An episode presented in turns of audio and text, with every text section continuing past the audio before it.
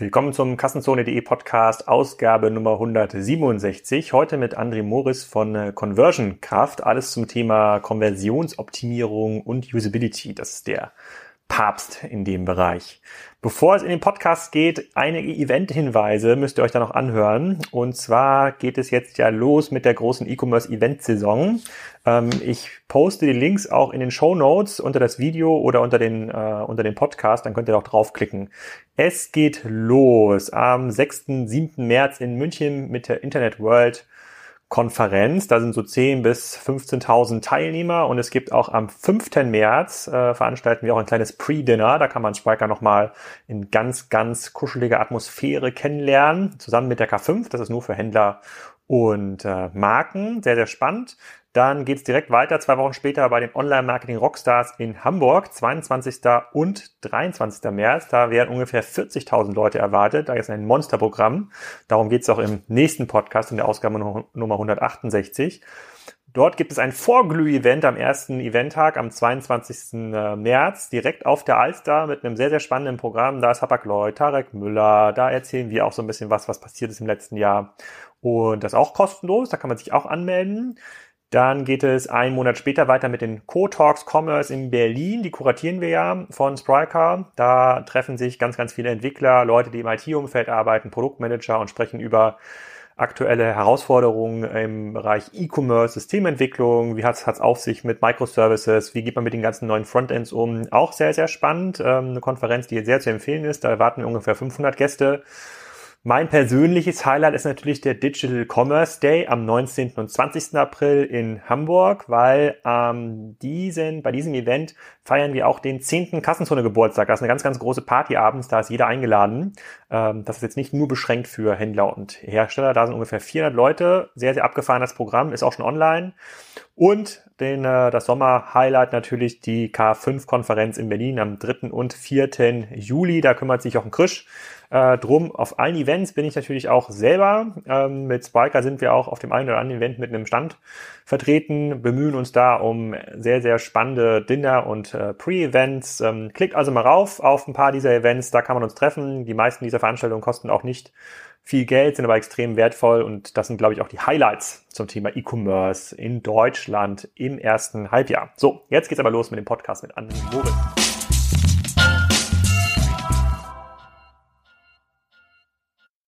André, willkommen im Kassenzone.de Podcast. Heute zum Thema Conversion-Optimierung. Du als alter Conversion-Papst kannst da, glaube ich, eine Menge zu erzählen. Für die, die dich noch nicht kennen, sag doch mal, wer du bist und was du machst. Ja, ähm, ich bin André, Gründer von äh, WebArts bzw. Konversionskraft. Und ich mache seit 15 Jahren äh, eine Sache, und zwar helfe ich Unternehmen online mehr zu verkaufen, könnte man sagen. Das ist 2001, glaube ich, war so das allererste Projekt, wo wir einen Online-Shop optimiert haben. Ja, da sich das an der Konversionsrate misst, kam irgendjemand mal vor einiger Zeit auf die Idee, das ja Konversionsratenoptimierung zu nennen. Mhm. Aber ja, ich habe da ein zwiegespaltenes Verhältnis zu dem Begriff. Ja.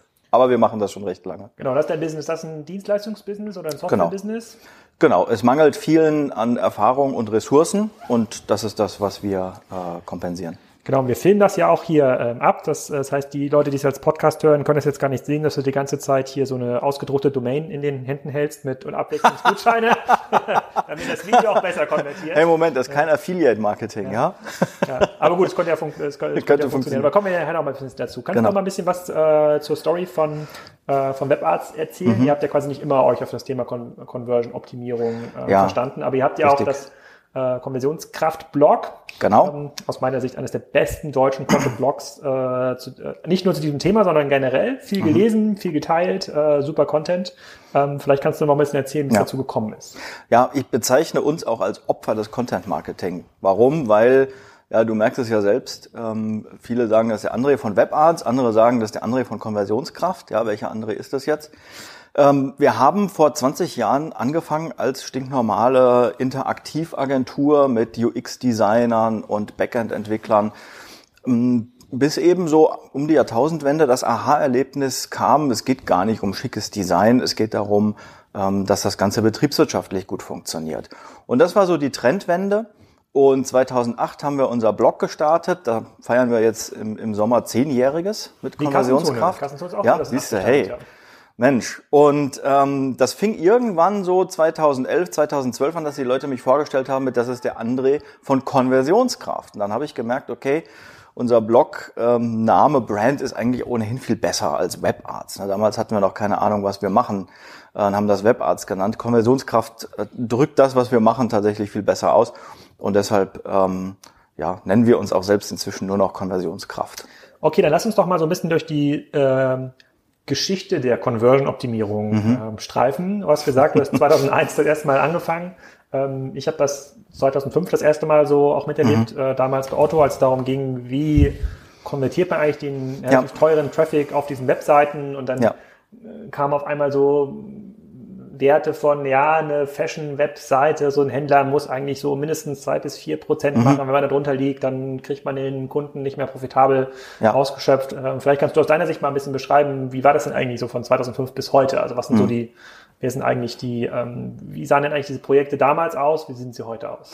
Na, zunächst mal, man hat damals ähm, ja erstmal ganz andere Hebel zur Skalierung gefunden. Google AdWords als einen davon und heute noch viele, viele mehr.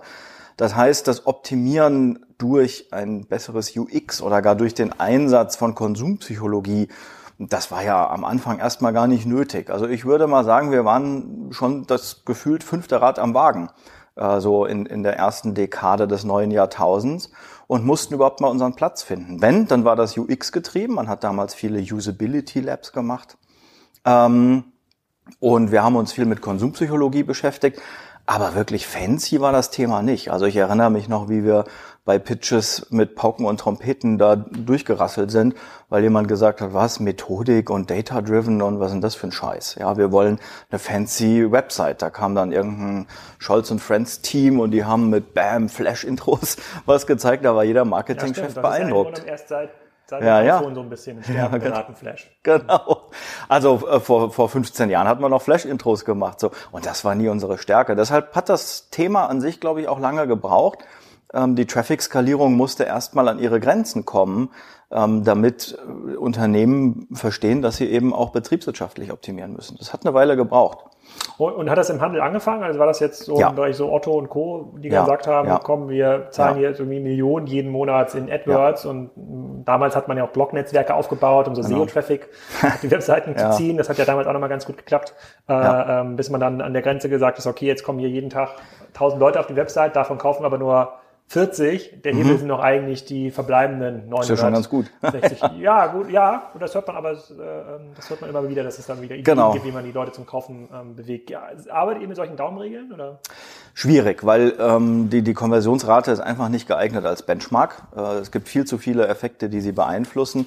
Wir haben als einer der ersten mal das versucht zu benchmarken. Ähm, da gab es eine Studie von uns 2010, Konversionsraten deutscher Online-Shops. Und wir haben gesagt, das Ziel ist nicht zu sagen, du bist mit 2,9 besser als der mit 1,8, sondern einfach mal, damit man die Bandbreite sieht. Ich glaube, äh, wir mussten erstmal Aufklärungsarbeit äh, betreiben, dahingehend, dass ähm, Shop-Betreiber verstehen, dass da überhaupt eine Varianz existiert. Weil deine eigene Konversionsrate wird vielleicht erst dann interessant, wenn du merkst, ein Wettbewerber hat äh, eine deutlich höhere. Und ähm, das haben wir recht äh, intensiv ähm, betrieben. Aber trotzdem wird klar, echtes Benchmarking kannst du nicht machen mit dieser Zahl. Und, und äh, die, ähm, die, äh, aber geht, wie, wie geht ihr heute in solche Projekte rein? Also Mhm. angenommen, heute kommt ein Shop zu euch, so, verkauft irgendwie Consumer Electronic, Mhm. ist so ein Bereich, der sowieso hart im Wettbewerb äh, äh, steht, hat Mhm. vielleicht so, sieht im Standard vielleicht ganz gut aus, man kauft die Webseite, Bilder sind Ja. irgendwie da, Texte sind ganz ordentlich, es gibt Produktbewertungen, so, Ja. es gibt vielleicht einen Quick Checkout, ja, so, so, also alles, was man Mhm. So schon alles schon gemacht, was alles man schon machen gemacht. kann. Jetzt sagt er aber, ach, Herr Moritz, ich habe beim Vortrag gesehen und wenn wir hier noch mal ein halbes Prozent mehr rausholen Ja, würden, ja, ja. das wäre eigentlich, damit können wir Geld verdienen. Ja, du hast ja eben auch gefragt, sind so Retailer die, die am erst, als erstes damit angefangen haben? Und ja, das ist so, weil ich glaube, nicht nur Traffic-Kosten, sondern auch Retourenkosten drücken da am meisten auf den Deckungsbeitrag.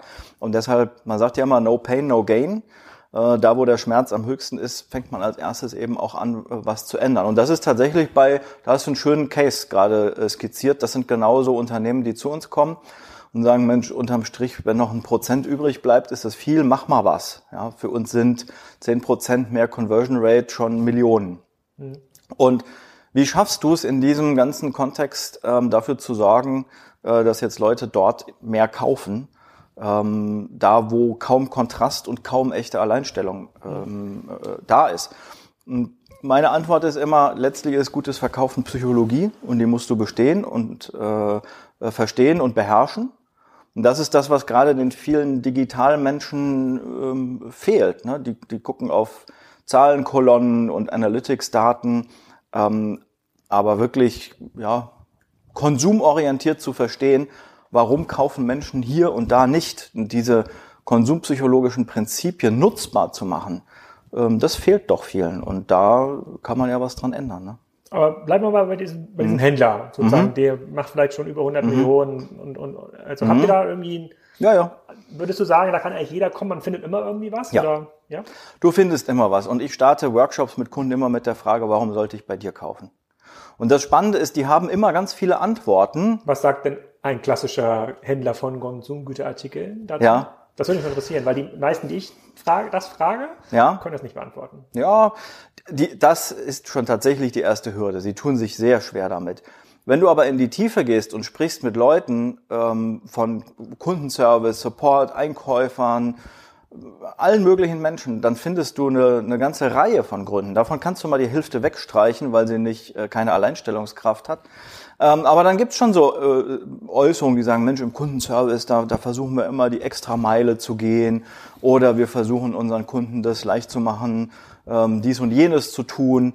Ähm, es gibt schon, ich sage jetzt mal, Bemühungen. Ja? Man hat sich redlich bemüht. Aber wenn ich dann einen Gegencheck mache und sage, wo, wo, wo spürt das der äh, 0815-Konsument, der jetzt deinem Shop vier Sekunden seine Aufmerksamkeit gibt, wo, wo spürt der das? Ähm, und das sieht dann meistens ganz dünn aus. Und dann ist die Frage, äh, wenn das so dünn aussieht, warum sollte ich hier kaufen? Ne? Also dann ist doch das Kaufen entweder ein reines Zufallsprodukt, ne, dass ich hier kaufe und nicht da, ja. oder es ist komplett preisgetrieben. Und das ist so ziemlich das teuerste, was dir passieren kann. Und ist das Branchen hinweg, äh, branchenübergreifend hinweg, ist das ähnlich? Also ist ein, mhm. ist ein Händler im Konsum, äh, Consumer Electronics Bereich, ist der mhm. eigentlich ähnlich aufgestellt und mhm. sieht er das ähnlich wie ein Reiseanbieter oder wie ein Anbieter vielleicht äh, von, keine Ahnung, äh, sagen von der irgendwas anderes halt verkaufen muss, mhm. aus ganz, ganz, also vielleicht aus neueren Branchen von Sportschuhen. Also die, äh, merkt man, dass da die Leute, die dann 2005, 2006 die erste Welle mitgenommen haben, mhm. die arbeiten jetzt vielleicht auch bei so neueren Branchen, mhm. ticken die alle ähnlich? Mhm. Ich glaube grundsätzlich schon. Es gibt verschiedene Reifegrade von Unternehmen, ganz klar. Es gibt die, die schon ähm, etwas digitaler denken und agiler denken und es gibt die, ähm, die überhaupt noch an ihren Basics arbeiten müssen, ne? die irgendwie so ein Legacy mit sich rumschleppen, technologisch oder äh, markentechnisch, was auch immer. Aber die Herausforderung ist doch letztlich ähm, immer die gleiche. Ne? Und alle gucken ähm, auf die Ubers und Airbnbs dieser Welt und sagen, hey, das ist doch disruptiv und äh, wir wollen das auch sein. Aber irgendwie auf dieser ganz langen Strecke zwischen, wir haben überhaupt keine Alleinstellung zu unser Custom Experience ist so signifikant besser, dass wir automatisch den Markt umkrempeln. Ähm, da ist halt ein weiter Weg zurückzulegen. Die Frage ist bei unterschiedlichen Unternehmen nur, wie, wie schlecht starten die quasi. Ne? Wir haben ja, äh, wenn man auf diese Branchen schaut, wir haben ja auch so eine, bei WhatsApp ja gerade nochmal die Fragenrunde gestartet, wer welche Fragen hatten. Da kam auch diese Frage, ähm, die Hotelbranche oder die mhm. Hotelvergleichsseitenbranche ist ja im Bereich Conversion-Optimierung, meine naive Sicht, am weitesten. ja, sozusagen mhm. werden ja solche Mechanismen benutzt wie so viele Leute gucken sich mhm. gerade dieses Hotel an. Gestern wurde dieses Hotel schon so oft gebucht, dass der ja beste verfügbare Preis ja. im ganzen Internet. Den ja. gibt es jetzt nur noch die nächsten 60 Minuten. Letzte Buchung und, vor zwei Sekunden aus Usbekistan, ja. Genau, und äh, da, da frage ich mich, naja, also das wird immer zusammengefasst mhm. an diesem Begriff so Dark Patterns, ja, das mhm. ist so, man versucht die Leute irgendwie so zu da rein zu zwingen in den ja. Kauf. Warum hat denn Salando keine Dark Patterns, wo dann drauf steht, äh, hey, dieses Sommerkleid wurde irgendwie fünfmal ja. verkauft gestern, wir haben nur noch vier auf Lager, entscheide dich jetzt. Hat Zalando nicht vor anderthalb Jahren eine Abmahnung kassiert wegen Verknappung? Ich weiß nicht, das war mal in der Presse. Aber das stimmt, das stimmt. Aber stimmt, lass, mich, ne? lass mich überlegen, da das, das hatten sie aber relativ gut gedreht. Da haben sie Ja, ja. dargestellt, dass sie nicht so richtig Hups, war ein IT-Fehler, ne? War es als Service gedacht und nicht als Naja, aber das ist das Spannende, wenn du das untersuchst. Erstens mal, Hotelzimmer sind tatsächlich von Natur aus knapp. Also sie eignen sich tatsächlich perfekt dafür. Ähm, Sommerkleider auch. Ja, Sommerkleider auch, stimmt. Ähm, funktioniert auch tatsächlich gut. Ähm, ich glaube, dass ähnlich wie äh, Versandhändler haben ähm, Tourismusmenschen eben auch einen sehr hohen äh, Margendruck, sage ich mal. Ähm, deshalb bietet es sich an, äh, mit Booking.com haben sie einen Branchenpionier, der ganz früh agile Optimierungsteams gebaut hat, äh, bestehend aus Psychologen, Data-Menschen, UX-Menschen. Ähm, ich kenne viele Conversion-Kollegen, die bei Booking.com arbeiten ähm, und weiß, wie gut die da aufgestellt sind. Ähm, die machen es halt einfach vor. Ich glaube, jede Branche hat so ihren Primus, der es gut vormacht. So und das ist für die Reisebranche Booking.com und es bietet sich Aber einfach macht es an. dann nicht Sinn, aus dieser Branche zu lernen? Und ob das jetzt ein Salando ist oder vielleicht ein Fahrrad.de Mhm. Ja. oder äh, sei es ein, Ja. ich meine, es gibt quasi Geschäftsmodelle im Handel, Ja. die sind ja quasi extra auf Verknappung aufgesetzt und Brands for Frames oder die Ja. Mango, die sagen, dieses. Produkt gibt's jetzt hier nur noch äh, äh, zwei, zwei Tage, aber da ist das ganze Geschäftsmodell so, so aufgestellt. Ich würde sagen, geh eine Ebene tiefer und frage dich, was sind die universellen psychologischen Prinzipien meiner Branche, meines Businessmodells? Was passt zu ähm, meiner Marktpositionierung ähm, und zu dem, was ich verkaufe? Also ich glaube, klar kann man sich immer überlegen, was kann jetzt der Handel von, äh, vom Tourismus lernen? Aber wie du richtig sagst, manche Dinge sind von Natur aus knapp, andere eben nicht. Also du kannst nicht immer zwingend das genauso machen. Und ich finde, das ist ein ganz großer Fehler vieler ähm, Marktbegleiter von Booking.com, dass sie ganz plump versuchen, das einfach nur zu kopieren, anstatt eben ihren eigenen Weg zu finden. Dabei könnten sie, anstatt das zu ähm, kopieren, einfach ihr eigenes Optimierungsteam bauen. Ne? Also nicht die Website kopieren, sondern die Organisation Booking.com kopieren, selber Psychologen und UX-Leute und Data Scientists anheuern und ihre eigenen Mechanismen finden. Das wäre ja das, was sie aber nicht, abgucken müssen. meinst du nicht, die Seite würden dann nach einer gewissen Zeit genau gleich aussehen? Eben nicht. Ich glaube, die Seiten sehen gleich aus, weil immer wieder diese gleichen Patterns kopiert we- werden, ohne zu hinterfragen. ne? Irgendein äh, Versandhändler hat angefangen, auf seiner Startseite so einen Slider zu machen. Alle fanden das schick und haben auch einen Slider gemacht. Niemand hat das jemals getestet, ob das wirklich auf einer Startseite von einem Online-Shop gut funktioniert, so einen Slider zu machen. Das ist so das, das, das Problem der angeblichen Best Practices, die eigentlich nur Common Practices sind. Das stimmt, das kann ich auch bestätigen. Ein, ein guter Kollege von Otto von mir, wir hatten ja auch immer geguckt damals, Ja. Mhm. wie sehen jetzt irgendwie, wie sieht irgendwie ASOS aus, wie sehen die ganzen anderen Sachen aus und vieles konnte nicht umgesetzt werden, irgendwie mega lange gedauert Mhm. und dann wurden dann irgendwie so Kleinkram, sozusagen, den das Template halt hergegeben hat, Ja. Optimiert und dann hat er irgendwann mal gearbeitet als freier Berater für äh, eine andere Seite und die haben die ganze Zeit auf Otto geguckt, was diese Mhm. Ja. die ganze Zeit Ja. machen und damit schließt sich der Kreis. Jeder, jeder guckt auf den anderen und keiner hat es wirklich datengetrieben ähm, getestet, ob es jetzt nur wirklich besser funktioniert oder nicht. Und das ist das Problem. Okay, schreibst Deshalb sage ich, kopiere nicht die Sachen von anderen, sondern bau dir dein eigenes Team auf, was selber rausfindet, was klappt. Okay, aber du, du hast ja mit auf Conversion Kraft, ja, in dem Blog, ähm, also die besten Artikel, meine Lieblingsartikel sind ja die Artikel, wo ihr auf statistische Fehler hinweist. So, Mhm. Ja. Also äh, sozusagen zwei von drei Kunden haben Ja. sozusagen A geklickt, einer Ja. von drei Kunden B, 50 Prozent sozusagen. Conversion Uplift erwartbar. Sozusagen, das nehmt ihr ja immer. Also ihr macht das ein bisschen komplexer und zeigt mal diese ganzen Tests auf. Ja. Ähm, wir haben jetzt relativ viele Seiten, wo es ja gar nicht so viel Traffic gibt. Also Mhm. bis man da richtig statistisch signifikante Daten bekommt, dauert es Ja. irgendwie. Also was ist denn dann eine gute Vorgehensweise? Sagst du dann, ja, nutzt erstmal die Tools, die es irgendwo gibt äh, bei Google Analytics und schau, Ja. ordne dort die Daten Mhm. ein bisschen besser oder äh, baut tatsächlich ein eigenes Marktforschungsteam auf? Naja, also das, das Thema ist ähm, tatsächlich relativ komplex, weil es zeigt sich, selbst wenn irgendjemand im Unternehmen mit der Optimierung anfängt, ähm, zeigt sich, dass alle ein unterschiedliches Verständnis von Statistik haben. Ja. Der eine sagt, was, 95 Prozent ähm, Konfidenzniveau, ach, da reicht doch auch viel weniger. Ich habe mal gehört, andere testen nur mit 80. Ein ähm, Marktforschungsexperte sagt, was, am liebsten 99,9. Und? Ja. Was würdest du jetzt nehmen? Wir nehmen normalerweise 95 Prozent, ähm, aber tatsächlich haben manche Traffic-schwächeren Websites gar keine Wahl, als weniger zu gehen. Da könntest du sagen, ähm, mach gar nichts ne, oder lebe äh, mit einem größeren Fehler. Und dann kann man das ja als Business Case durchrechnen. Was ist denn teurer? Und ähm, deshalb sage ich auch hier, auch das muss jedes Unternehmen für sich selber fi- herausfinden, was, was ein geeigneter Wert ist. Aber ähm, Der eigentliche Feind ist der unterschiedliche Reifegrad und Wissensstand innerhalb des Unternehmens. Da gibt es irgendjemanden, der anfängt äh, mit Optimierung, da wird viel Geld reingesteckt und der hat aber vergessen, ähm, die anderen Stakeholder zu befragen, was für die denn die Voraussetzungen sind, damit solche Resultate im Unternehmen als valide, also glaubwürdig ähm, bezeichnet werden. Und wenn er das nicht getan hat, erleben wir immer wieder, dann zerbröckeln da jahrelange Optimierungsaufwände. Also ich glaube, es braucht tatsächlich mal so eine statistische Grundausbildung äh, der ja. Leute. Ja. Das, okay. ist, da, da, das ist alles so Halbwissen, ja.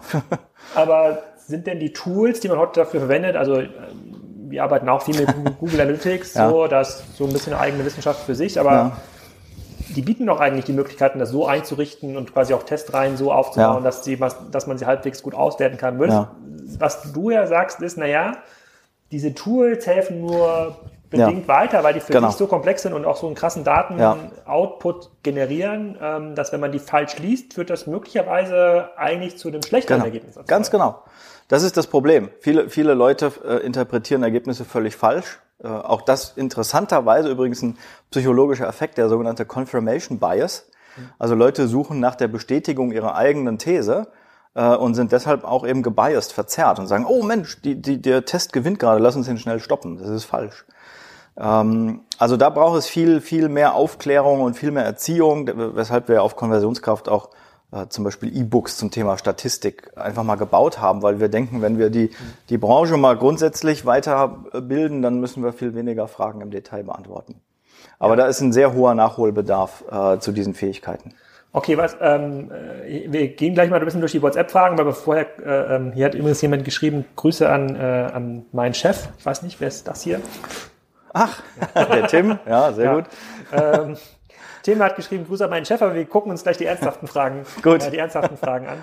Ähm, aber was bedeutet denn also angenommen Conversion-Optimierung, wenn ich jetzt, irgendwann bin ich ja limitiert in den mhm. Möglichkeiten, Traffic zu generieren. Mhm. Also im Auktionsverfahren werden natürlich die ganzen neuen Marketingkanäle immer teurer. In genau. stark digitalisierten Branchen, dazu Consumer Electronics, Fashion, Sport, mhm. äh, ähm, Reisen gehört dazu, mhm. äh, kommt man mittlerweile an sehr, sehr, sehr, sehr hohe sozusagen Neukundengewinnungskosten ran. Mhm. Das heißt, man kommt eigentlich nur noch äh, über das Thema Conversion-Optimierung genau. überhaupt ähm, ähm, auf sozusagen trockenes Land. Genau. Ähm, was bedeutet das denn für die Organisation? Ich versuche mich daran zurückzuerinnern, was das, äh, ähm, was für Projekte ich so gesehen habe damals, also als ich angefangen habe 2005, du hast ja früher angefangen mit E-Commerce. Damals war irgendwie, da gab es schon so ein Usability UX Team irgendwie mhm. in diesen äh, in diesen Unternehmen und das waren eigentlich immer die Gatekeeper von der Artikeldetailseite. Ja, die waren aber nie data driven, oder? Also die UX-Usability-Menschen, die haben dann User Research gemacht und Labs und das war alles sehr qualitativ. Ähm, aber Warum ist ein Lab nicht data-driven? Wenn ich da irgendwie 50 Kunden sozusagen beobachte, wie sie mich, sich durch die Seite klicken, was ist, warum, warum ist das nicht data-driven? Könnte die, die, kurze Antwort wäre, lies nochmal unser Statistik-E-Book durch. Ja, da haben wir jetzt aber keine Zeit für. nee, haben wir keine Zeit zu. Ich würde sagen, wenn du ähm, 2000 Probanden durch dein User Research schickst, dann können wir anfangen, Effekte zu quantifizieren. Aber davor ist das Kaffeesatzleserei. Also ja, ja du kannst du kannst im, im User Research mit kannst so. Kannst du das statistisch beweisen? Ja, das das lässt sich beweisen. Also ich habe jetzt nicht die Formel im Kopf. Der Jakob Nielsen, der hat mal gesagt, Mensch, fünf Probanden reichen aus, um 80 Prozent aller Fehler auf einer Website zu finden. Das ist das Pareto-Prinzip. Ähm, aber das ist qualitativer Research und, und ähm, geht dahin, Fehler zu finden. Und, äh, eine Website ähm, äh, zu schaffen, dass die gut verkauft. Da implementieren wir Dinge, ähm, die sorgen vielleicht für ein halbes Prozent mehr oder ein Prozent mehr. Und wenn es zweieinhalb Prozent sind, dann machen wir ein Fass auf. Und damit du zweieinhalb Prozent signifikant nachweisen kannst, auf einem Konfidenzniveau von 95 Prozent, kannst du jetzt mal rückwärts rechnen, brauchst du wahrscheinlich eher eine fünfstellige Menge Probanden, um sowas quantifizieren zu können. Mhm. Der Vorteil der AB-Test auf der Website ist eine Blindstudie. Der Nutzer weiß gar nicht, dass er in einem Test ist. Ähm, der User Research ist immer gebiased. Es ist immer eine Testsituation. Es sind immer maximal 20 Probanden. Deshalb sage ich strikt, das ist qualitativ. Das ist gut, da gewinnst du Erkenntnisse. Aber wenn du die nicht quantitativ validierst auf ihre Wirksamkeit, sind es einfach nur Ideen oder Hypothesen. Und damit hat es vor 15 Jahren angefangen mit UX-Teams und Usability Research und wir alle haben Steve Krug, Don't Make Me Think gelesen und geliebt, weil es so schön kurz war. Aber unterm Strich, das war alles nur qualitativ. Und der große Fehler war. Was, was, war, was war das, was war der der, die Kernerkenntnis des Buchs Don't Make Me Think? Ähm, dass man sich eigentlich an eine Handvoll einfache Regeln halten kann ähm, und die Dinge für den Nutzer radikal vereinfachen muss. Meiner Meinung nach auch heute noch eine ganz weit unterschätzte Regel, äh, wenn es um äh, disruptive Geschäftsmodelle geht. Geht es nur um Einfachheit, radikal. Es setzen sich immer die einfachsten Dinge durch und das vergessen viele. Ähm, das war so ein Learning. Ich glaube, Don't Make Me Think war 2005 auch das Buch. Ähm, aber der Fehler war, dass nie weitergedacht wurde, eben in Richtung des datengetriebenen Ansatzes, um, um dann die Erkenntnisse zu validieren. Also ich kann einen riesen Workshop machen äh, bei einem Versandhändler und tolle Insights aus meinem User Research präsentieren. Die finden alle toll, aber die gehen dann am nächsten Tag zurück in den Arbeitsplatz und machen ihren Kram weiter wie bisher. Das hat das Business nicht, nicht weitergebracht. Ähm, aber wenn du sagst, pass mal auf, wir hatten Erkenntnisse aus unserem User Research, die haben wir auf der Website umgesetzt und gemessen, was es bringt. Und es sind äh, 2,7 Prozent mehr Revenue per Visitor. Dann geht's im, im Kopf an bei den meisten Entscheidern und die wissen, was das bedeutet. Mhm. Ähm, das hat, ja, hat einfach mehr Zugkraft, die Daten die okay. Verbindung zum Business. Was, also du hast ja, ich habe im Vorgespräch hast du ja gesagt, ähm, was können so irgendwie Themen sein und Digitalisierung hattest du dann reingeworfen meinst, mhm. Digitalisierung ist eigentlich das gleiche wie Conversion äh, mhm. Optimierung. Mhm. Ähm, kannst du das mal so ein bisschen ausführen, was ja. du meinst? Na, ich beobachte eben, wenn ich mich frage, was hat sich so in den letzten fünf Jahren verändert? Ne? Vor fünf Jahren wurden wir irgendwie durch Online-Marketing-Manager beauftragt und inzwischen ist das viel mehr ein C-Level-Job äh, wie du richtig sagst, die, die, die gesamte betriebswirtschaftliche Situation eines Unternehmens zu verändern. Ähm, und wir merken, wenn wir ähm, solche Aufträge bekommen, wie sehr vor allem eben traditionellere Unternehmen an ihre Grenzen kommen. Warum? Weil äh, Conversion-Optimierung, AB-Testing ist eine relativ agile Disziplin. Du kriegst äh, alle paar Tage bis wenige Wochen einen neuen Optimierungsprint an den Start Mm, und in dem Zuge musst du Agilität lernen. Wenn du nicht ähm, wirklich agil bist von deiner Denkweise, von deinem Mindset, wirst du damit scheitern. Ähm, und das Gleiche gilt für Dinge wie ähm, Kundenzentriertheit. Äh, wenn du nicht wirklich kundenzentriert denkst, weißt, was Product Market Fit ist und ein MVP und so weiter, ähm, dann wirst du doppelt scheitern. Ähm, viele machen, ich nenne das immer ketzerisch optimieren in der Rille. Ne? Die tweaken dann irgendwelche Templates und testen das gegeneinander, bis sie nach zwei Jahren merken, dass das nichts bringt. Aber wenn du willst, dass es was bringt, dann veränderst du ja Kundenentscheidungen. Ähm, wenn mehr Leute kaufen, muss das irgendwie ins Kundenhirn gegangen sein. Wenn deine gesamte Optimierung nicht customer-centric ist, ähm, dann wird das auch nicht funktionieren. Und das sind schon ähm, zwei Dinge, die du lernen musst, wenn du effektiv optimieren willst. Und ich packe immer noch eine dazu, das ist Mindset. Du brauchst ein Mindset, was viel mehr chancenorientiert ist und ähm, Opportunities sieht. Aber viele traditionellere Unternehmen haben eben Policies und Regeln und Grenzen. Und auch da ähm, merken eben diese Unternehmen, dass sie umdenken müssen. Deshalb sage ich, wenn du mit ähm, Conversion-Optimierung anfängst, lernst du eigentlich Digitalisierung im Kern, was diese drei Säulen angeht äh, Agilität, äh, Konzentrierung und Mindset.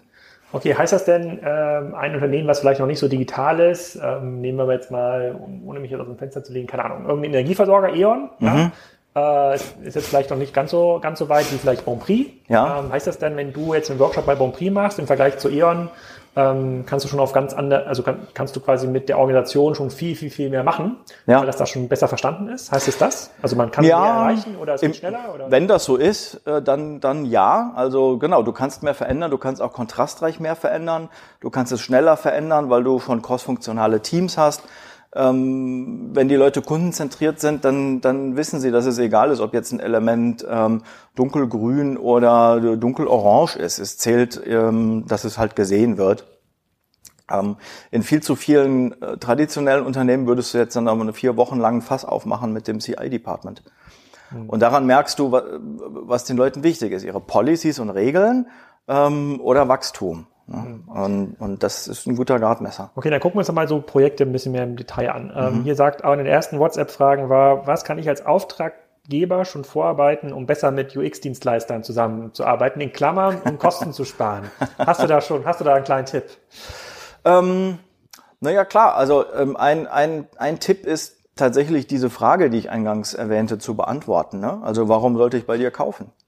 Wenn du selbst keine Antwort davon, darauf hast, ähm, dann, dann musst du einen Dienstleister damit beauftragen, das für dich rauszufinden. Ne?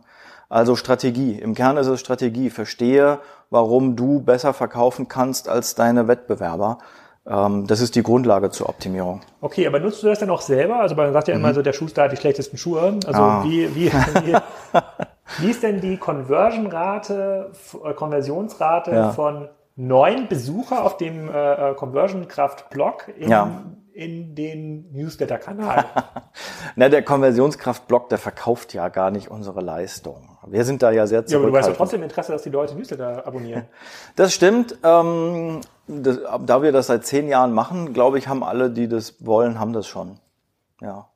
Ich, äh, nein, ich habe, also du hast einen, einen schmerzlichen Punkt äh, erwischt, Alex. Ja, der Schuster hat die schlechtesten Leisten. Äh, weil wir aber auch immer gnadenlos viel zu viel zu tun haben, sind wir gar nicht so verkaufsoptimiert. Also wir sind eher ausgebucht. Deshalb. Das könnte, könnte ja sogar gut sein. Es könnte ja, ja, sein, dass man, also wenn man jetzt extrem, ähm, es gibt ja diese ganzen kleinen, hm. ähm, sozusagen, wie hat der Reich auf Amazon sozusagen, äh, Ratgeber, Ratgeber ja, ja. YouTube. Äh, Im, mit dem iPhone im Auto gedreht. Ja, ja genau. So. Oder ich zeige dir, wie man die besten fünf Produkte, ich buche jetzt mal ein Webinar. Ja, ja, so, ja, ja, ja, ja, ja. Ähm, scheint ja auf jeden Fall irgendwie zu funktionieren, sonst würden ja. nicht so viele Leute äh, äh, machen. Das ist jetzt, das wäre jetzt sozusagen krass Conversion optimiert, ja. ne? sozusagen, das ist jetzt auch nicht so nachhaltig. Das stimmt, aber also auch da können wir uns nicht beschweren. Ich habe immer als Benchmark ähm, Webinare, die ich als als Gast mach, äh, mache für viele äh, unserer nordamerikanischen Freunde. Ähm, da haben wir in der Vergangenheit relativ viel gemacht. Und das gucke ich mir immer ganz genau an, ne, weil ich denke, okay, Nordamerika, der Markt ist mindestens mal fünfmal größer. Wenn die jetzt hier nicht zweieinhalbtausend Leute in dem Webinar haben, dann weiß ich auch nicht. Ähm, und das ist so unser Benchmark. Neulich haben wir ein Webinar gemacht, das ist bei uns technisch immer limitiert auf 500 Leute. Ähm, wir hatten fast 1000 Anmeldungen und der 501. kam schon nicht rein ins Webinar. Und da weiß ich dann immer, hm, wir, wir sind schon ganz gut. Technisch. Du, das ist Lizenzpolitik von, von GoToWebinar, mit denen wir das machen. Ähm, ist aber sehr ärgerlich, ne? weil 120 Leute ärgern sich, dass sie ins Webinar nicht mehr reinkommen. Aber so ist mein Benchmark, wo ich sage, solange wir noch ähm, unsere Webinare vollkriegen. Das wäre so die erste Konversionsrate von, von Blog ähm, in, ins Webinar. Das funktioniert sehr gut. Also Okay, dann, dann können wir auch schon mal zur nächsten, äh, sozusagen zur nächsten Frage kommen. Gibt es irgendwelche low-hanging fruits, wo du sagst, naja, mhm. also in den letzten zwölf Monaten gab es folgenden Conversion-Trend. Ja? Mhm. Sagen, wenn man da jetzt nicht mitgemacht hat, dann hat man eigentlich äh, äh, Traffic oder Umsatz verschenkt. Hm. Also ja, es gibt immer wieder solche Trends. Also ich weiß noch, vor zwei Jahren ähm, fing es an, dass es immer mehr Exit-Intent-Pop-ups gab. Das hat äh, Neil Patel ähm, äh, angefangen ja, zu elaborieren, dass wenn du mit der Maus irgendwo so Richtung oben links wanderst, dann kommt so ein Pop-up und das sagt, geh nicht, hier ist ein 5-Euro-Gutschein, ähm, bleib doch bitte, bring deinen Kauf zu Ende. Ähm, ja, das hat sich wieder totgelaufen. Ne? Also nachdem dann alle das angefangen haben, waren die Nutzer irgendwann genervt und der Effekt war wieder weg. Deshalb, ich bin gar nicht so sehr der, der, der, der hinter den Trends hinterherhechelt. Ich würde mich auch schwer tun, den neuesten Trend zu erkennen, solange ich weiß, dass an den Basisfaktoren noch so viel Arbeit ist. Mhm. Also verstehe deine Kunden, verstehe, wie du besser verkaufst. Solange da so viel zu tun ist, brauchen die Leute nicht irgendwelche oberflächlichen Trends kopieren. Meiner Meinung nach. Aber was denn, was denn? Gibt bestimmt was, wieder den nächsten. Was macht ihr denn im Projekt dann am meisten? Also mhm. du musst ja quasi wahrscheinlich so ein bisschen auf der Strategie sozusagen, was machst mhm. du, wie verkaufst du äh, ähm, mhm. arbeiten, aber die Leute, die hier arbeiten, was machen die denn im Bereich Conversion Optimierung? Setzen mhm. die denn solche Tests auf? Gucken sich Daten mit den Kunden? Genau, tatsächlich. Wir, wir schauen, äh, wir schauen in die Daten. Wir machen aber auch eben ähm, User Research insofern, dass wir ja Ursachen rausfinden müssen. Ja, also wir lassen Kunden ähm, oder Konsumenten lassen wir die Kundenwebsites ähm, betreten und benchmarken das gegen deren Wettbewerber und gucken, was sind so die, die Dinge, die die Motivation verändern. Wir haben unsere ähm, Psychologen, die ihre Erkenntnisse anwenden und sagen, wie hilft mir jetzt ähm, der Effekt von Konsistenz und Commitment mehr zu verkaufen. Ne? Das sind das sind eher qualitativ UX-Leute, die das machen. Und dann kommen die Datenleute, äh, die dann messen, funktioniert das denn? Ne? Also im Prinzip bringen wir unseren Kunden ja bei, einen, einen Optimierungskreislauf aufzubauen, wo man sagt, wir generieren Hypothesen, wir verproben sie, wir lernen davon und zack, nächste Runde. Ne? Und die, das Ziel ist es ja dann, diese Runden irgendwie schneller zu machen. Und, und ist das ein Projektgeschäft mit einem abgeschlossenen Zeitraum oder ist das ein Retainer-Geschäft, wo man sagt, so ihr macht jetzt eigentlich nee. bei uns das Thema das ist, begleitet ihr das permanent? Ist, das ist eine kontinuierliche Aufgabe, äh, bei der die Unternehmen natürlich immer weiter einen, größeren Reifegrad äh, entwickeln. Also sie werden irgendwann merken, Mensch, jetzt sind wir fit, jetzt können unsere Frontendler das selber äh, agil bauen. Ähm, oder jetzt haben wir Konsumpsychologie verstanden und haben unsere eigenen Psychologen hier. Also die übernehmen immer mehr Teile, wenn sie gut sind, wenn sie besser werden. Mhm. Aber als Projekt wirst du das nicht hinkriegen. Hier hat noch jemand gefragt, wie begegne ich den IT-Lern, die auf das Frontend nichts geben? Schmuck am Brautkleid, damit, ne? damit aufgrund von Standesdünkel nicht beschäftigen wollen, sozusagen. Und, und, ob du noch Literatur und Quellentipp hast, wie man sich damit beschäftigt. Das ist, das ist eine gute Frage, weil natürlich hat man als Optimierer auch immer wieder so ein paar Endgegner auf der Strecke. Und ähm, ja, ich glaube, wer das Thema Customer Experience nicht verstanden hat, und weiß, wie wichtig das Kundenerlebnis ist, um irgendwie was zu verkaufen, ähm, dem ist echt nicht mehr zu helfen. Also ähm, ich sag Aufgabe eins verstehe das Custom Experience und warum du es besser machen musst. Und Aufgabe zwei nutze Technologie, um das zu skalieren. So, das ist beides wie zwei Faktoren in einer Multiplikationsgleichung ähm, untrennbar miteinander verbunden. Ähm, aber du kannst nicht eins von beiden auf Null setzen. Also Technologie hilft dir nicht ohne das Wissen über deinen Kunden und eine Strategie. Und umgekehrt auch. Aber ist Customer Experience, hat das dann einen anderen Indexwert als Conversion-Rate? Also würdest du sagen, deine User hm. Experience mhm. oder deine Customer Experience, die super, konvertiert ja. vielleicht nur mit 0,3 Prozent, aber das ist egal mhm. in der Branche, ist ein mhm. Spitzenwert? Nein, ich glaube, das korreliert sehr hoch. Ein, ein, Fehler ist es zu glauben, dass Customer Experience gleichzusetzen ist mit ähm, Nutzerzufriedenheit. Da, da wird viel falsch gemessen. Also da wird gemessen, wie zufrieden sind Nutzer und ähm, das Ziel der User Experience Leute ist oft einfach glückliche äh, Nutzer zu erreichen. Und ich sage mal, gutes Verkaufen macht nicht unbedingt die Leute glücklich. Also sie haben am Ende ein gutes Gefühl, ähm, aber Booking.com ist vielleicht wieder ein gutes Beispiel, wo du sagst, das nervt jetzt auch mit dieser ganzen Verknappung. Ich frage das immer in Vorträgen. Ich sag mal, wen nervt das mit der Verknappung? So, da gehen 80 Prozent der Hände hoch. Also ich, und, und wer kauft trotzdem? Und dann bleiben die alle oben. Ja? Also das zeigt, du musst dich nicht immer wohlfühlen, äh, um trotzdem am Ende ein Customer Experience zu haben, was gut verkauft. Und das musst du verstehen, dann ja, es ist das Gleiche. Okay, wir haben ja, du hattest ja auch den einen Vortrag gehört, den, äh, ähm, den ich da äh, gehalten habe, wo, wo mhm. wir auch noch so einen Kongress gemeinsam. Karlsruhe. In Karlsruhe, genau. Mhm. Karlsruhe. Mhm. Ähm, und da habe ich ja vorhin gesprochen, sozusagen aus der Spriker-Sicht ist ja so, es war ja eigentlich schön mit dem mhm. klassischen Desktop, da konnte man noch mhm. messen, das konnte man noch mhm. UX-Labor stellen, da konnte man ja. hinterstellen und zu. Ja zugucken. Nach unserer Erfahrung ist der Desktop eigentlich heute im B2C-Bereich schon ein totaler Backup-Kanal geworden. Mhm. Also sagen wir das mobil nicht hinbekommt, ist eigentlich schon raus. Mhm. So, und jetzt kommen es in diese ganzen neuen Interfaces, mhm. äh, sozusagen, für die wir auch Spiker sozusagen anbieten, ob das mhm. jetzt, es kann Voice sein, es könnte mhm. aber auch was ganz anderes sein, es könnte sowas sein im B2B-Bereich, dass du irgendwie dein das Lieferregal in deinem Fahrzeug irgendwie smart machst, was selber Teile nachbestellen ja. kannst. Es wird irgendwo ähm, integriert, ja. Genau, es, hat immer mehr, mhm. es gibt immer mehr Devices, dieser ganze, genau. äh, sozusagen dieser ganze, diese ganze User Journey, das splittert noch ist ja die Hölle eigentlich ja. für, äh, äh für Leute, die das irgendwie Daten Aber aufbereiten müssen. Deshalb ist es ja so wichtig, dass du das Prinzip verstehst, ja, und eben nicht anfängst, Wettbewerber zu kopieren. Das ist kein Prinzip. Wenn du konsumpsychologisch verstanden hast, was deinen Kunden glücklich macht, dann ist es die Aufgabe, dieses Prinzip auf verschiedene Devices oder Kanäle anzuwenden. Aber wenn du das Prinzip verstanden hast, dann kann dir ja eigentlich nichts passieren. Und das ist das, das Problem. Viel zu viele Leute bleiben auf der Oberfläche und, und sagen, ja, jetzt gib doch mal einen Tipp, wie ich auf dem Desktop meinen Warenkorb erhöhen kann. Und ich sage, den Tipp äh, Warenkorb verbessern kann. Und ich sage, den Tipp habe ich nicht. Mein Tipp ist, äh, hör deinem Kunden besser zu. Ja? Ich sage, was sind die FTEs, die sich bei dir mit Data Analytics beschäftigen? Sagen, ja, das ist ja gut, wir sind Data-driven, wir haben 18 Leute. Sag ich so, und jetzt sag mir mal, wie viel FTEs beschäftigst du in deinem Unternehmen, um herauszufinden, was deine Kundenrealität ist und deren Bedarf? Äh, ja, hm. So, das ist, ja. das ist das Ding, an dem wir du arbeiten einmal musst. Im Jahr eine Marktforschung. Ja, genau. Wir machen da mal, wir haben da so ein Panel. Ja. oh Gott, nee. Also äh, wer nicht Kundenrealitäten versteht und weiß, wie, wie wichtig das Customer Experience ist, damit er zukunftssicher überlebt, der aber hat kann, aber kann denn jemand, der verloren. bisher so Warenkorb Checkout-Optimierung gemacht hat, so, äh, kann der denn sich um das Thema ähm, Voice-Optimierung kümmern? Wenn man sich Na klar. überlegt, was Ja. ist eine Fragestellung im Voice, wäre so, wie schnell antwortet Mhm. das Gerät? Soll es Rückfragen stellen, Ja. sozusagen? Ja. Wie hart soll es die Rückfragen stellen? Ja, natürlich, ja. Wenn du dein, wenn du sozusagen deinen Verkaufsprozess verinnerlicht hast, hast du doch gar kein Problem daraus, auch ein Conversational Interface abzuleiten. Ja?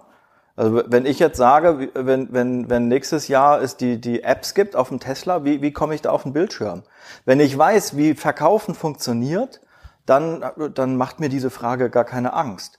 Und dann kann ich daraus meinen nächsten Sprint ableiten für meine Desktop-Optimierung heute, weil das muss ich natürlich immer noch im Griff haben.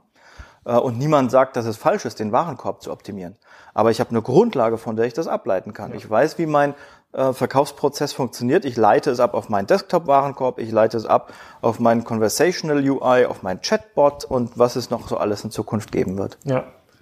Okay. Und ähm, okay, das, das verstehe ich, das verstehe ich. Also du glaubst, also wenn es jemand wirklich verstanden hat, dann ist er nicht der Mobile Shop UX Experte, sondern ist tatsächlich sozusagen UX Conversion Experte und kann Genau. das Interface übergreifend ähm, ähm, anbringen. Genau. Es gab hier noch eine andere Frage und zwar ähm, auch genau zu diesem Thema. Ähm, der meinte, er wird mit zugeballert mit äh, Werbung zu AB-Test-Tools. Jedes Tool sagt, es ist, es ist das beste Tool ever. Ja, ist auch Und die ja, Bitte ist auch natürlich. hier Ja. explizit, die Bitte wurde explizit formuliert. Ja. Nenn doch mal bitte Tools beim Namen, Ja. die sozusagen gut oder nicht so gut sind. Du kannst hier, du kannst hier Unternehmen jetzt verändern. Deshalb, wir haben, äh, wir haben, ich, auch hier verweise ich auf Konversionskraft. Wir haben eine Liste und die haben wir ketzerischerweise auch, äh, ich glaube, die heißt 23 Marktführer im Vergleich. Ja. Äh, ja, weil jeder claimt, kannst du ja die Shownotes packen, den Link, jeder claimt, das beste Tool zu sein. Ähm, wir sind da ja, sage ich mal, in der Opferrolle und müssen diese Tools alle anwenden und wissen, was wirklich gut ist und was nicht. Was ist denn gut? Was ist denn Ähm, dein Lieblingstool? Also ganz ehrlich, wir, wir haben keins. Also wir sind da auf. nee, nee, echt nicht. nicht. Nee, doch, echt nicht. Also es, es gibt ähm, tatsächlich unterschiedliche ähm, Maßzahlen an, an Problemen, die du je nach Tool haben kannst, aber ähm, die eierlegende Wollmilchsau ähm, könnte ich jetzt nicht nennen. Also die haben alle noch so ihre Probleme und äh, wir haben auch ein weiter, jetzt will ich kein Toolbashing machen, aber wir haben auch einen Artikel, der heißt, warum du deinem Tool nicht vertrauen solltest. Boah, jetzt habe ich hier diesen Artikel gefunden, der heißt Neun Marktführer im Vergleich. Conversion, Ja. Conversions Testing Tools. Genau. Jetzt, jetzt muss ich hier das E-Paper runterladen. Also, Oh je, Lead-Generierung. Na, du hast nach unserer Konversionsrate gefragt. ja, ich habe gedacht, das ist jetzt der Artikel, den gibt's für lau. ja, Mist. Sorry, Ja gut, aber das ist kein Problem. Das ist ein spannender, ein, ein, ein, Ja. ein, Nein, es gibt Punkt. nicht das Tool. Also der, der Markt ist tatsächlich relativ ähm, fragmentiert. Es gibt viele unterschiedliche, clevere Lösungen in unterschiedlichsten Preislagen. Das wäre unseriös, einen Tipp abzugeben. Okay, kann man denn die Sachen, die man im B2C-Bereich gelernt hat, für den Endkunden, dem, Mhm. bei dem man ja auch immer von so einer kurzen Customer Journey hofft, man sagt so Mhm. Dinge unter 100 Euro, das kann man versuchen sozusagen sofort in den sozusagen Kauf zu bringen. Kann man das übertragen in den B2B-Bereich, wenn sich Ja. jemand Maschinen konfiguriert oder ein Traktor Ja. zum Beispiel, sind Na die klar. gleichen Regeln? Ja, na klar. Also man darf nicht vergessen, ähm, es ist alles letztlich Mensch-zu-Mensch-Marketing und ähm, Mensch-zu-Mensch-Marketing. Naja, im, du, der, der Traktoren verkauft, äh, ist ein Mensch, der, der den Traktor kauft, ist ein Mensch. Und natürlich folgt der auch gewissen psychologischen Prinzipien bei dem Kauf. Ne? Und der Konfigurator, der gibt den Gefühl der Kontrolle. Was ist das emotional? So, natürlich agiert auch jemand, der einen Traktor kauft oder eine Maschine kauft, ähm, emotional. Im B2B-Bereich wird es komplexer. Warum?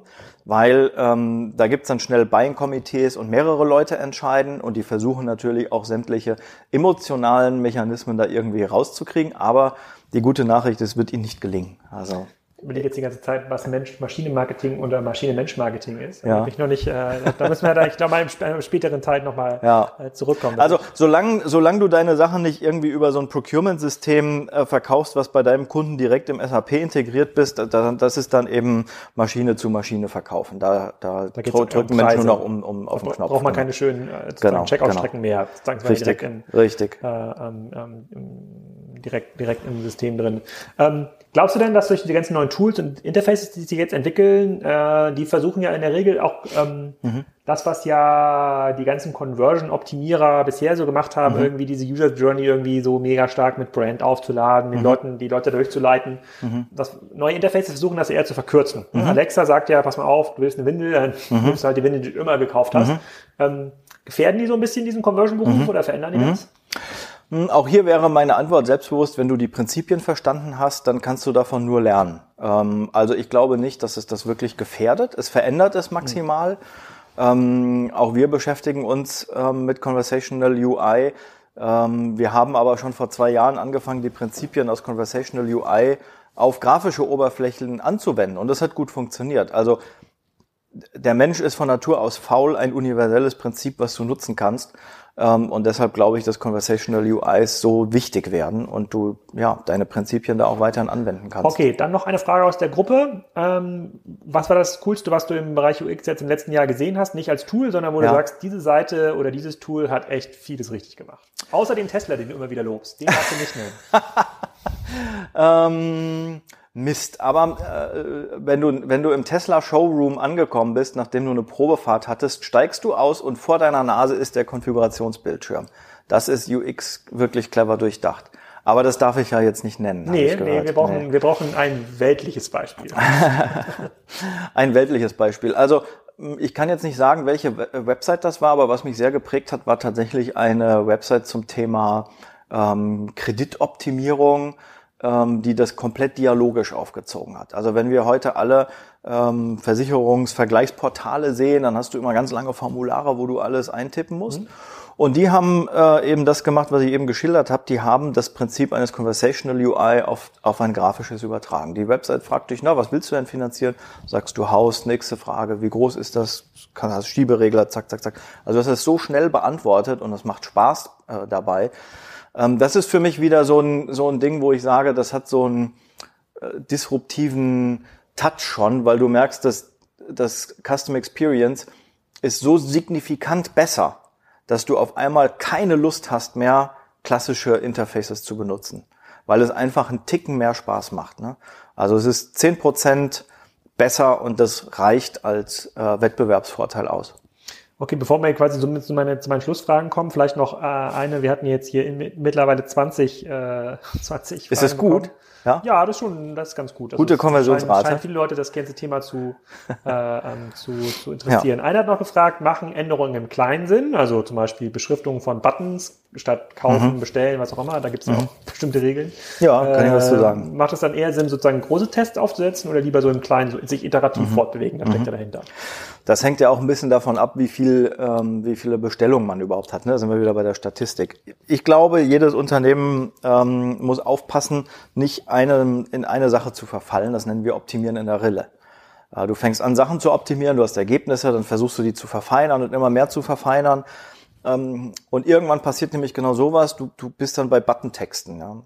Und solange du nicht den Traffic hast wie ein Booking.com oder Amazon, ja, ist eigentlich diese sag mal, natürliche Stichprobe, die du einfach nur mal hast und die du nicht verändern kannst, die ist eigentlich viel zu kostbar, als dass du da jetzt anfängst, so Details mit zu tweaken.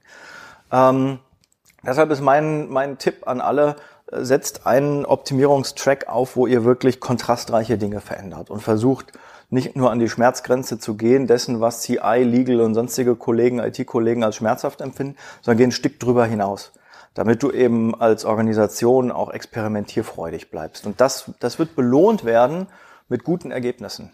Ja. Weil, weil dieser Buttontext in der Customer Journey hat ja so, so eine geringe Rolle, der wird nicht zu einem signifikant anderen Business äh, führen. Genau, das ist ja ein klassisches Problem aus Operations Research. Ne? Man sozusagen genau. optimiert auf das lokale Optimum. So, genau. Und, das so, und, und, Organisationen sind eigentlich immer so aufgestellt, dass die lokale ganz genau. Optimum äh, ganz, genau. ganz schwierig da auszubrechen. Und ganz genau. Dann gibt's das nächste lokale Optimum, dann freut man sich, aber äh, du sozusagen, du rufst ja aus sozusagen für mehr Mut und Experimente. Genau. Deshalb sage ich, was, was kannst du von, von Airbnb und Booking.com lernen? Ich sage, kopier nicht deren, deren Website, kopier deren Experimentierfreude. Und dann merkst du, wo du in deiner Organisation scheitern wirst. Okay, dann kommen wir so ein bisschen zum Ende. Wir sind ja schon bei 45 Minuten, über 45 Minuten angekommen. Ähm, gibst du einen What's Next im Bereich UX? Also es gibt ja mhm. ähm, sozusagen bei uns quasi, mhm. es gibt halt auch sicherlich diese ganzen neuen Interfaces, aber gibt es ja so krasse neue Tools, neue Statistikerhebungen, irgendwas mhm. abgefahrenes, was Google Analytics irgendwie einführen möchte 2018, damit ja. jetzt jeder Dovi auch weiß, äh, sozusagen, was eine Fehlerrate ist. Klar, sowas entwickelt sich auch weiter. Ne? Also wir werden, ich, ich glaube jetzt im, im Q1 kommt auch ein Artikel auf Konversionskraft zum Thema Augmented Reality bei Analytics. Das ist für mich aber nicht so revolutionär. Also wenn du sagst, what's, what's next im, im Sinne von Big Things, dann ist Conversational UI schon das Ding. Ähm, ich glaube, dass äh, Sprachassistenten, Sprachsteuerung, alles was conversational ist mit Chats, ja, du äh, kannst deine Flüge per, äh, per WhatsApp buchen, wenn du willst. Da, das ist das nächste Ding. Warum? Ähm, wie Jeff Bezos sagt, äh, basiere deine Strategie auf den Dingen, die sich nicht ändern. Und was sich definitiv nicht ändert, ist, dass der Mensch per se faul ist. Das Gehirn ist faul. Du willst nicht tippen. Ja, also das ist, ähm, das ist zwangsläufig, dass der Anteil dieser Interfaces äh, drastisch steigen wird. Und ja, da kannst du warten, bis dir Amazon dein, dein, äh, den Kuchen aufgegessen hat oder du fängst jetzt schon lieber mal an, da mitzumachen. Hm. Wenn ich mir so angucke, wie der sozusagen, wie das ganze Thema Messen und Rankings im Bereich mhm. der Traffic Fees ausgesehen hat und Indizes, ähm, da gibt es quasi mhm. in Deutschland irgendwie Sistrix, mhm. Äh, mein Lieblingstool, ich kann das auch mal nennen hier. und, und der Johannes Beuys hat auch meine E-Mail noch nicht geantwortet. Wir suchen gerade noch einen Termin für einen gemeinsamen Podcast. Das kann ich auch mal sozusagen sagen an der Stelle. Äh, und äh, dann gibt es natürlich noch ähm, Search Metrics und viele, viele andere Tools. Mhm. Also da wird quasi ja da, wird, ja, da werden ja super viele sozusagen Indizes erhoben, viele wahrscheinlich auch ja. mit sehr geringen Aussagekräften, aber äh, ich habe das gelernt damals bei Autos, das war, das war immer super so ein Index im Vergleich mhm. zu anderen äh, Unternehmen, mhm. wo man sagen konnte, guck mal, wir sind besser als so und so. Ja, Oder wenn genau. wir hier nochmal drei Punkte mhm. zulegen. Benchmarking. Index, ne, ja. wir, ähm, und im UX-Bereich, jetzt abgesehen von der Con Conversion-Rate, wo sich vielleicht Zalando mhm. gegen About You benchmarken könnte, mhm. ja, ähm, so richtig viel kam da irgendwie nicht mhm. in, in, den letzten Jahren. Mhm. Wie bewertest du das Thema? Na, die Kennzahl an sich ist, kannst du nicht benchmarken, haben wir eingangs schon gesagt. Das heißt, du kannst maximal Kriterien benchmarken, die du von außen siehst. Ähm, und wie willst du jetzt benchmarken, dass ähm, ein Shop konsumpsychologisch besser verkaufen kann als ein anderer. Da musst du die Indikatoren dafür zur Rate ziehen. Ähm, auch da arbeiten wir seit langer Zeit daran, äh, sowas zu ermöglichen. Wir haben das noch nicht publik gemacht, für unsere Kunden machen wir das. Ähm, aber das basiert auf Indikatoren, die du siehst. Ähm, die Rückschlüsse erlauben darüber, wie sehr experimentieren meine Wettbewerber, machen die überhaupt Experimente, wie viele, wie mutig sind die. Ähm, da kommst du schon an die Informationen, kommst du schon dran aber ähm, das wurde noch nicht so äh, publik bisher, dass da jemand öffentlich mitarbeitet. Ich denke, das wird aber auch demnächst kommen. Also ich kann mir das total gut vorstellen, dass man, also am Ende des Tages geht es ja darum, um Budgets und Aufträge und wenn man das mhm. irgendwie äh, hier, keine Ahnung, nehmen wir, nehmen wir das, nehmen wir, nehmen wir das Thema mal sozusagen äh, UX-Faktor. Ja, ja. Sozusagen der UX-Faktor, der sozusagen der Startseite ist quasi 50 Prozent niedriger als Machen C aus dem U, dann ist gut. Äh, ja, dann, äh, dann, dann, äh, ähm, dann kann ich mir schon vorstellen, dass das zu sozusagen zu mehr mhm. äh, sozusagen zu mehr ähm, Aktion führt ja. in, den, in den einzelnen Unternehmen und keine Ahnung, worauf ja. auch immer das misst sozusagen. Das mhm. Unternehmen nutzt zwei Farben mehr. Mhm. was auch immer. Schöneren Farbraum. Das Unternehmen nutzt Verknappung im, im Verkaufsprozess. Was genau, auch immer, ja. Genau, das nutzt mindestens vier von acht zu empfehlenden Dark Patterns auf der Artikelseite, genau. Detail, ja. Detailseite. Okay, also da ist sozusagen das ganz, ganz, also da muss man schon sagen, da ist eigentlich UX hängt dann eigentlich genau wie die anderen meisten E-Commerce-Disziplinen ja. hinter den großen Trends, also neue Interfaces. Ja. So, ihr seid, sagst du ja am Ende des Tages, eigentlich ganz, ganz stark dadurch limitiert, was eigentlich an Daten zur genau, Verfügung steht. Stichprobengröße. Genau, ne? alles andere ist ja, ähnelt ja schon eher den Fragen einer Strategieberatung genau. Äh, am, am, am Ende des Tages, wo, wie gesagt, ich immer wieder erlebe, dass das den Leuten sehr schwer fällt, Richtig. das zu beantworten. Und auch die Antworten, die es bisher mal gab, so Service, Nachhaltigkeit, sind halt vom Kunden äh, nicht als Differenzierungsfaktoren akzeptiert. Deswegen nee. kommt halt keiner zum Kaufen. Genau, genau. Das hat der Markt nachgewiesen. Deswegen sind die Frage, sind die Antworten da relativ. Ähm, sozusagen Deshalb gehen die Leute dann zu Amazon, weil da kaufen sie halt immer. Genau, gibt's ja. aber, aber gibt es so ein Ding, das werden wir auch immer gefragt, gefragt, so Amazon gewinnt irgendwie, was kann man irgendwie machen? Kommt der Kunde überhaupt noch eine, auf eine eigene Webseite oder mhm. reicht, muss man dann doch seine Produkte bei Amazon noch optimieren? Mhm. Naja, ich glaube, jedes Business und jede Nische hat seine Chance, was zu können, was Amazon eben nicht kann, aufgrund der Größe äh, und aufgrund der Komplexität. Und diese, ähm, ja, diese Sichtweise muss integraler Bestandteil einer jeden Strategie sein. Also, äh, weil wenn du den, den Zugang zu deinem Kunden komplett aufgibst ja, und dein, dein Verständnis darüber, was dich ausmacht und es zulässt, dass es immer mehr externe Faktoren gibt, die dich einschränken dabei, genau das zu kommunizieren. Ja? Also wie viel, wie viel Freiheitsgrade habe ich bei einer Amazon-Optimierung im Vergleich zu dem, was ich on-site auf meiner Website optimieren kann? So, das wird immer weniger. Mein, mein Einfluss wird, wird kleiner, meine Abhängigkeit von Dritten wird größer, fühlt sich nie gut an als Strategie, würde ich sagen. Also ähm, die Aufgabe ist es doch innerhalb dieser Rahmenbedingungen rauszufinden, was zeichnet mich aus als Unternehmen und die Nische zu suchen. Okay, das ist eine sehr schwere Frage. Dann beenden wir mal den Podcast mit einer einfachen Frage. Das ist die aktuellste, die hier noch in der WhatsApp-Gruppe aufgetaucht ja. ist. So, wie definiert man, welche Elemente gut oder schlecht platziert sind? Beispiel, ist der Button oben links oder oben rechts? das ist, ähm, das ist eine sehr, sehr ähm, abstrakte Frage auch. Also ich würde sagen, durch einen AB-Test. Also mach einen AB-Test und guck, wo Leute mehr draufklicken, dann weißt du es, ob es eine gute Idee war. Ja, wenn du jetzt noch sagen könntest, welches Tool dafür am besten wäre, dann, dann wäre, glaube ich, sehr, sehr viel. Ich sag, das Tun kommt vor dem Tool. Verstehe erstmal, was du machen willst, dann kannst du das richtige Tool finden.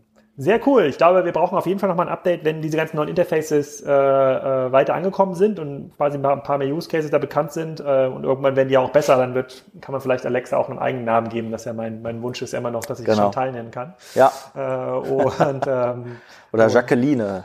Ja, da gibt's einiges. Da kann ich mir einiges, da kann ich mir einiges vorstellen. Da müssen wir das ganze Thema nochmal vertiefen. Erstmal vielen Dank für deine Zeit und die äh, sehr, sehr gerne. Freunde sozusagen. Dann sollen die Leute auf jeden Fall nochmal, damit wir hier nochmal ein bisschen Conversion erzielen, auf die Webseite conversionkraft.de schauen. Da genau. sammelt ihr einmal die Woche Weisheiten ungefähr. Wir publizieren einmal die Woche, genau. Genau. Weil wir denken lieber gut als schnell. Ne? Genau, da gebt ihr euch extrem viel, da gebt ihr euch extrem viel Mühe und das ist, glaube ja. ich, ein super Einstieg für alle, die dieses Thema so ein bisschen, äh, so ein bisschen interessiert. Und du bist ja auch gern gesehener Gast auf diesen diversen E-Commerce Bühnen, genau. sagen im deutschsprachigen Raum. Da kann man dich auch mal direkt ansprechen und nochmal nach einem Tooltip fragen. Ganz genau. genau. Sehr, Dank. sehr gerne. Dankeschön. Sehr gerne.